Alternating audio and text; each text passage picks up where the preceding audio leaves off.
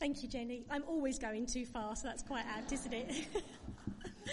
it's really good to be here this morning. When I was actually um, looking at my calendar, it's a, a, year ago this weekend that I first came here and shared a message um, last June when David was doing his um, his run on the seafront, and of course he's doing that again today. So please pray for him in this heat that he um, he, he survives it and is um, yeah pleased with his time. But anyway, let us pray. Spirit of God, as we reflect on the words of scripture we've just heard, use them to inspire, encourage and move us as we seek to give you the glory in our lives every day. Amen. Amen. So I'm sure I'm not the only one that when I read the Bible, I compare myself to the various people whose stories we read about throughout this great book. I've always tried to aspire to my favourite characters, the disciple John and Barnabas. But actually, I have many of the character flaws of Peter in me, as I imagine many of us have. I'm impulsive and my mouth often engages far before my brain kicks in, and I spend a lot of my time regretting something I've just said or done. And oh, what a lot we can learn about the life and ministry of this dedicated, intensely loving man of God. So despite me looking at the start of Peter's ministry, last time I came and shared a message, I really want to look at these last interactions that they have together this morning. So as we saw in the reading, we find Peter and some of the other disciples fishing by the Sea of Galilee, just west of Tiberias. And it's a quiet place on the north shore of the sea, and it's just as dawn was breaking onto a new day. Having risen from the dead, Jesus wasn't constantly with the disciples like he had been before his death. And after appearing to Thomas and the others, it took a little while for him to turn up again and be with them. And this encounter, as we heard, is only the third time since his resurrection. We read in the book of Matthew that the angels had told the women at the tomb that he was going ahead of them to Galilee. There you will see him just as he told you. Now actually there are no accounts that they, he did visit the women there, but this could account for why the men are in Galilee at this time. And it was Peter's idea to go fishing. And this was something familiar to them, having come back from all their adventures. They may have needed to earn some money or that it was something they knew how to do. This was in their comfort zone, something that they could control. But actually that night, they couldn't, and they didn't catch anything. And they would have known that if you don't catch fish at night, it's unlikely that you're going to get anything once the day comes. And this is when Jesus appears to them, when the sun is coming up and they are tired and despondent, ready for food and rest. Peter, who longed to see Jesus again, and as we know, had unfinished business with him, didn't wait for the boat to reach the shore, but just in keeping with his character, he impulsively grabs his cloak and just jumps into the sea. And as they all finally join Jesus, they find a charcoal fire with fish and bread on it. This must have evoked memories for Peter of that fateful night after the Lord's Last Supper where he'd been so insistent that he would remain loyal to Jesus, even declaring that he would lay down his life for him. And then just a few hours later, beside a charcoal fire, he regretfully denies that he's even one of his followers. And he has to live with the consequences of this. But thankfully, he has given his life to a saviour who offers redemption, forgiveness and grace. Thank goodness that we follow this same Christ Jesus. And I wonder if Jesus planned this meeting by a fire to conjure up, conjure up emotions of the scene of Peter's biggest shame, ready to heal him of the pain as he seeks for him to be used in the future. Now Jesus doesn't need the fish from his disciples. He's already got some. He doesn't need them at all. He can look after himself and the whole of heaven and earth while he's at it. But like the mission and ministry that the Holy Spirit leads us into, he wants to use us for his service, even when we make a real mess of it. But it's never just down to us. God's got it covered.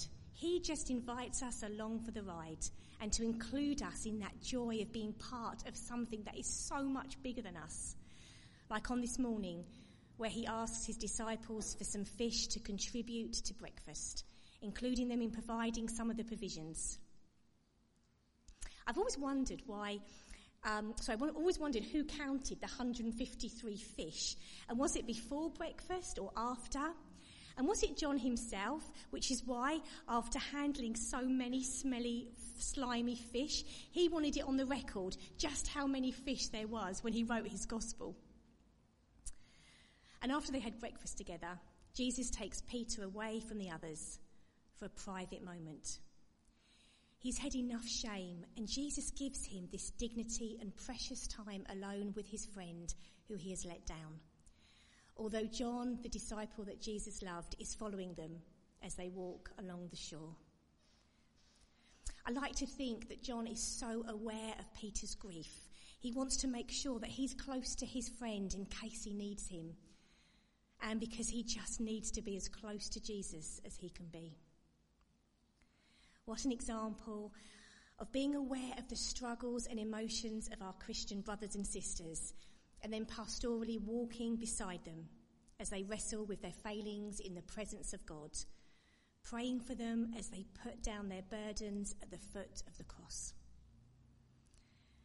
I imagine Peter must have been feeling anxious, unsure of their relationship, possibly waiting for Jesus to tell him how disappointed he is with him and that he's not welcome in their part, in their group anymore. Something many of us have experienced, I'm sure, after a disagreement or a fallout. But although Jesus doesn't ignore Peter's failings, he doesn't remind him of them either.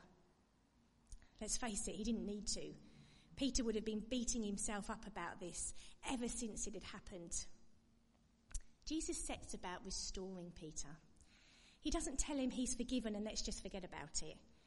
Instead, he continues to use Peter, the rock he declared that he would build his church upon, for the role he's been preparing from him from right from the beginning, and he clarifies the role he has planned for him. This tells us much about the kind of leaders Jesus is looking for. Thankfully, he isn't looking for the perfect leaders for all, but for those who, after failing, turn back to God and use their restoration to strengthen those that they are called to lead. I wonder what God pointed to, sorry, what Jesus pointed to, when he asked Peter, Do you love me more than these? Was he referring to the other friends gathered around the fire? Or maybe Jesus pointed at the fishing boats or a big catch of fish, the 153? We don't know. But he asks three times for Peter's assurances that he still loves him, despite all that they've been through together and the hurt and shame that is so poignant and consuming Peter. These correspond with the three denials by the fire, and Peter is given his commission to feed my lambs, look after my sheep, and feed my sheep. Peter has learned from Jesus how to be a good shepherd, and now he's been given this role to take over. As Jesus has told them in the first visit way back to see the disciples after his resurrection, as the Father has sent me, so I am sending you. And in this is a message that is good to be reminded of regularly as we walk on this journey of faith with God. We choose to be Christians because we love Jesus and though we all fail to live up to the expectations that we place on ourselves to be perfect followers, Jesus takes that love and gives us an opportunity to heal our past hurts and failures and includes us in his future plans, giving us new challenges to fulfill. The past really is forgotten when we ask for forgiveness as hope and grace wash over us again and again. And then Jesus tells Peter how he's going to die, which I have to be honest has always left me feeling a little bit uncomfortable.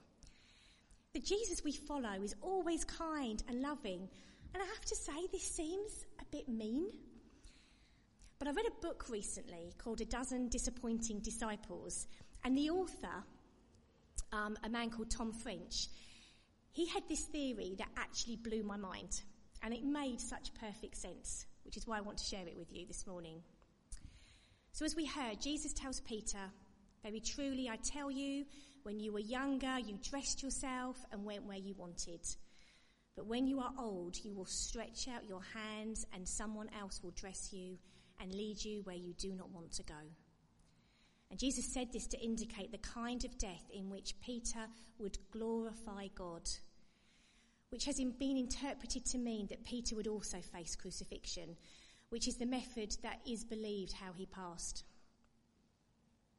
We all know that we're going to die, and I know many of us have no fear about actually dying and going to be with God, but it's the way that our lives may end that is quite scary. Being a coward, I want to die peacefully in my sleep, not in a horrific accident or after great suffering. Knowing the worst possible death imaginable, that of dying on a cross, must have been horrific for Peter to hear. Why would Jesus subject him to that knowledge of what was to come? That must have played on his mind every day. But the author Tom believes that Jesus' prediction was part of his restoration. He wasn't told this to make him fearful every time he was arrested or get depressed or live a life of anxiety. Jesus wanted Peter to know that he wouldn't let him down again.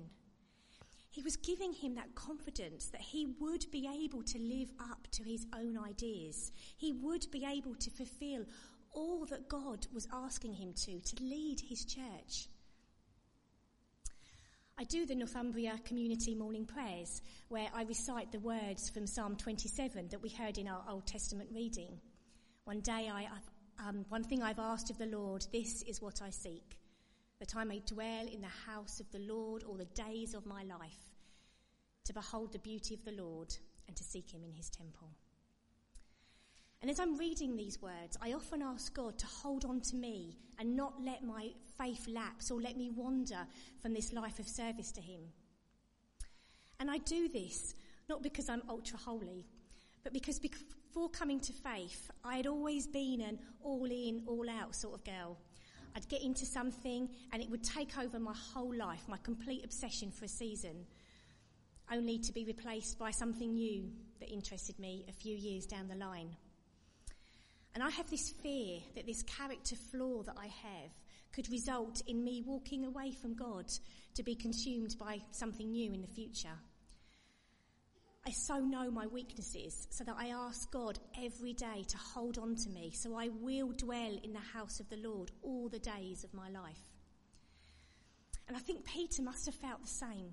Would he live up to this new commissioning to lead this group of Jesus' followers and that Jesus wouldn't be there anymore to help pick him up and keep him on the straight and narrow when he makes mistakes? Or would he mess up again? So badly that he'd walk away in shame from following Jesus and go back to a life of fishing. But knowing that he would die on a cross, bringing glory to God, was the affirmation that Peter needed to know.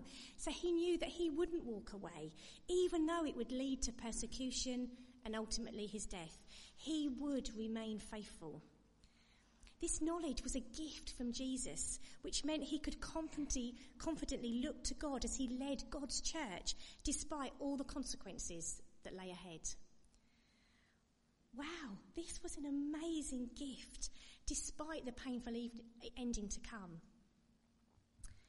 And then, after all these declarations and affirmations, Peter simply, sorry, Jesus simply says to Peter the words that he'd said right at the beginning of his ministry follow me. Follow me. The intense love Peter has for Jesus means that he can be used to guide and lead his people as followers, his example of servant love. Early in the book of John, Jesus told his disciples to love one another as I have loved you. Greater love has no one more than this, to lay down one's life for one's friends. He gave a practical example of what this kind of servant life involved when he washed their feet. It is a commitment to help people, whatever we feel about them, to grow in their love to Jesus, and he calls each of us to do the same.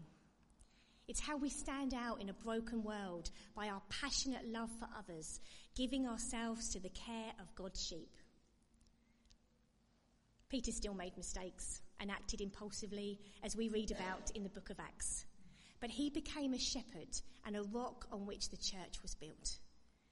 Had he not had this encounter with Jesus, he would forever have been a broken man, defined by his mistakes. But Jesus gave him a new story, not by erasing his past or mineral, I can't say that word, mineral, by making his sins look smaller than they were. by our passion, but I've lost my place now, I'm totally thrown. But Jesus didn't use him for that. And that is also how Jesus uses us. And that's how we stand out in a broken world by our passionate love for others, giving ourselves. Do you know? I'm completely, I've just recited what I'd said earlier. Okay, give me a moment. Give me a moment. Do you know what? Chris is here today, and she said to me earlier, it's a shame you're not doing the notices because you always make a mess of them and it makes me laugh. And I said, she did. And do you know what I said to her? I said, I'm probably going to mess up in my message, so don't worry. I said, and when I do, I'm going to look at her. So Chris, I'm looking at you now, and I'm going to start again. I, see, I can't say that. Chris, do you want to stand here and say it for me? but Jesus gave him a new story not by erasing his past or minimizing his sin, but by restoring him and using his place of weak, weakness to rebuild his character. It was because of his fall and restoration that he was ready to be a leader that he was called to be. One who knew himself and his flaws, but who was defined by his relationship with Jesus. When you think about it, it is totally crazy to put a man who has publicly rebuked Jesus on the same night as he chopped off some guy's ear in charge of a church. And especially not a new movement that would one day become the largest religion in history.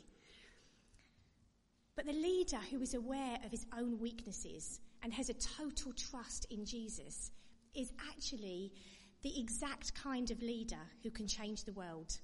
And that was who Peter was. As Mother Teresa said, God has not called me to be successful. He has called me to be faithful. Peter was faithful until the very end. And whatever we've done in our lives, God can and wants to use us just the same. We are not defined by our sin and past errors. If we've come before Jesus in redemption, we are restored. Our sins are forgiven. But our past isn't erased. It becomes part of our story moving forward as testament to the goodness of God who can take what is broken and make it new. And it isn't about how many times we fail, it's about how many times we get up and make ourselves available to God to use us. And as we, and as this encounter on the beach shows us, He always will if we continue to give ourselves again and again to God for his care. Amen to that. Thank you. We're going to finish with some worship. Thank you.